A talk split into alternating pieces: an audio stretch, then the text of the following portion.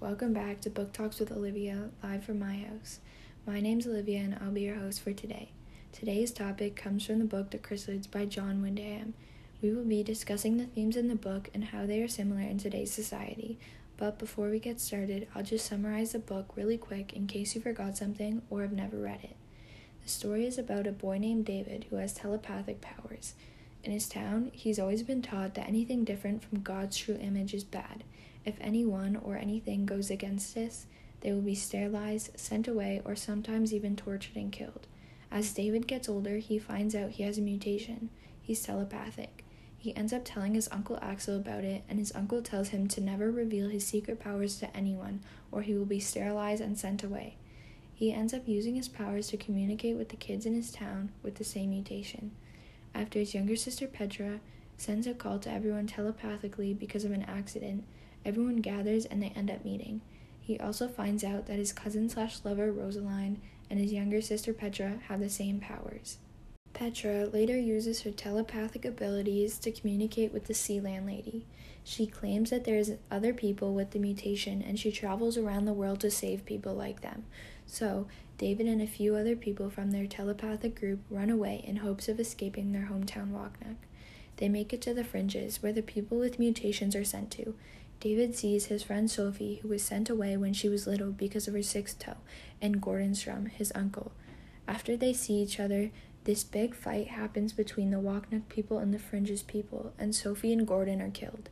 The Sealand Lady comes to save them in this big airplane thing, but unfortunately, they do not have enough fuel to go get Rachel, another group member in Waknuk. Michael thinks he can walk back to Waknuk to go get Rachel and somehow get back to Sealand. David, Rosalind, and Petra successfully escape Waknuk with the Sealand lady and the end. So, now let's get into today's topic the themes in the book and how they are similar in today's society. Within the novel, the author deals with multiple issues that a lot of people deal with today.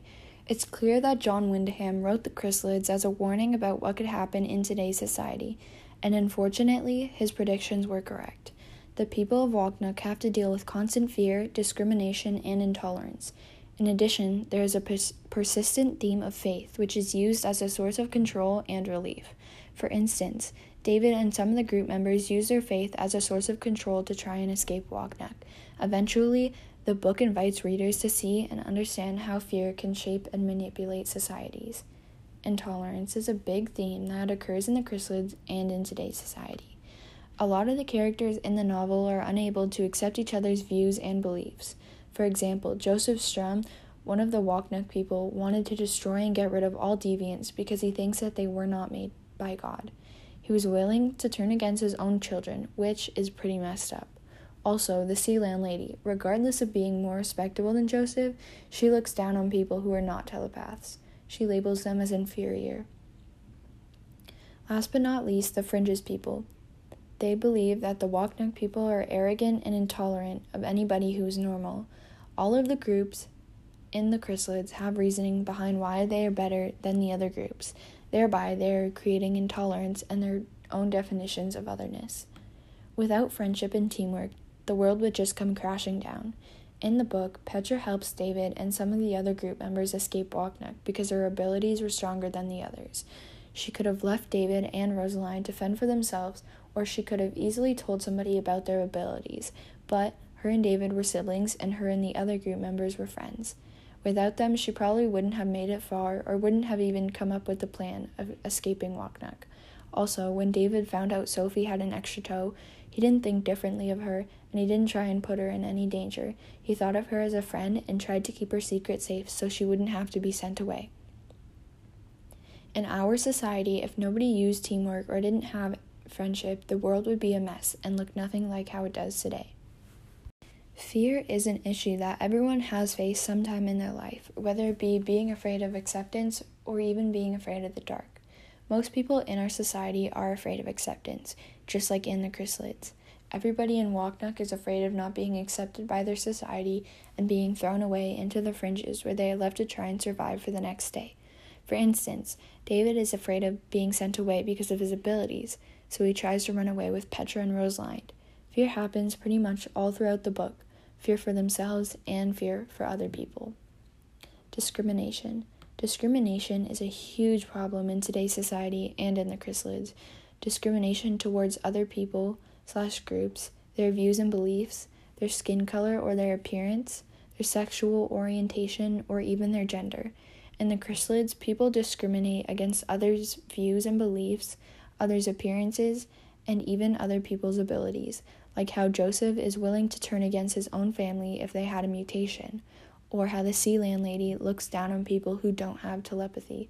That's like saying, I wouldn't want to be around you if you had a certain feature or if you didn't look exactly like this person.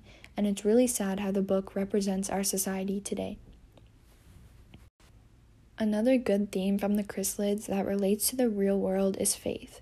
In the book, they use faith to try and overcome their obstacles, just like how today most people use faith as a way to overcome things too. Petra didn't want to keep her powers a secret, and when she found out she didn't have to, she escaped Bogna and she used faith to help her. Without it, David, Petra, and the other group members would have given up and would have been tortured like Sally and Katherine. Eventually, they made it to the fringes, and the Sealand lady came to rescue. In conclusion, John Wyndham helped readers understand how societies can be destroyed because of fear, intolerance, and discrimination, but he also helped explain why faith and friendship are important just through a book. I think that he did a great job of displaying how the world could look in the future and how all these things relate to the real world. Again, I'm your host, Olivia, and that's all for today.